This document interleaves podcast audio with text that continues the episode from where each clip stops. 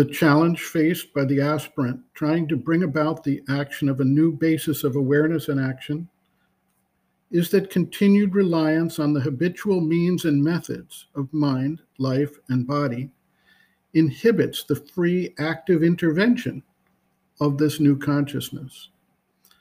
The process of exceeding the framework of the present requires a methodology that shifts the focus and reliance to that new stance and allows it to determine the motives and timing of the steps along the way.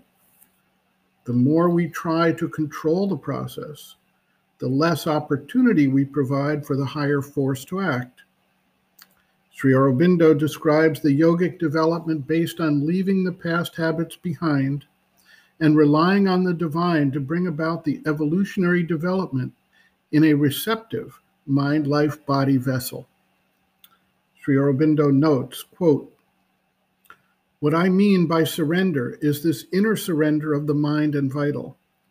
There is, of course, the outer surrender also the giving up of all that is found to conflict with the spirit or need of the sadhana, the offering, the obedience to the guidance of the divine, whether directly, if one has reached that stage, or through the psychic, or to the guidance of the guru.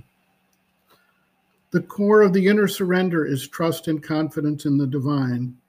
One takes the attitude, I want the divine and nothing else. I want to give myself entirely to Him, and since my soul wants that, it cannot be but that I shall meet and realize Him.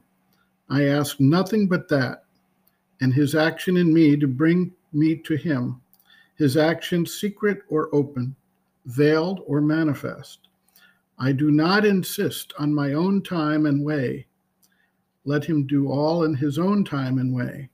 I shall believe in Him, accept His will aspire steadily for his light and presence and joy, go through all difficulties and delays, relying on him and never giving up. Let my mind be quiet and trust him, and let him open it to his light. Let my vital be quiet and turn to him alone, and let him open it to his calm and joy. All for him and myself for him.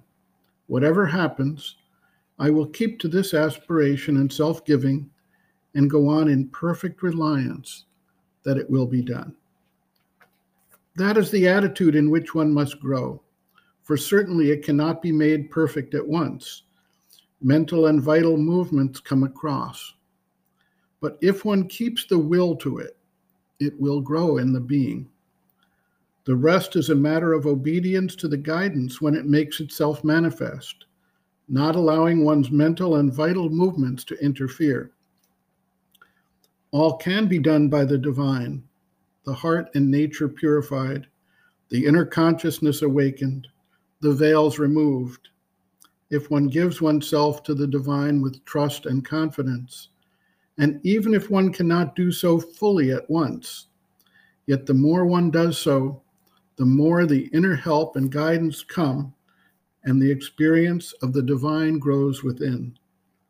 If the questioning mind becomes less active and humility and the will to surrender grow, this ought to be perfectly possible. No other strength and tapasya are then needed but this alone. Reference Sri Aurobindo, Integral Yoga, Sri Aurobindo's Teaching and Method of Practice, Chapter 5, Bases of Yoga, Surrender, pages 100 to 105.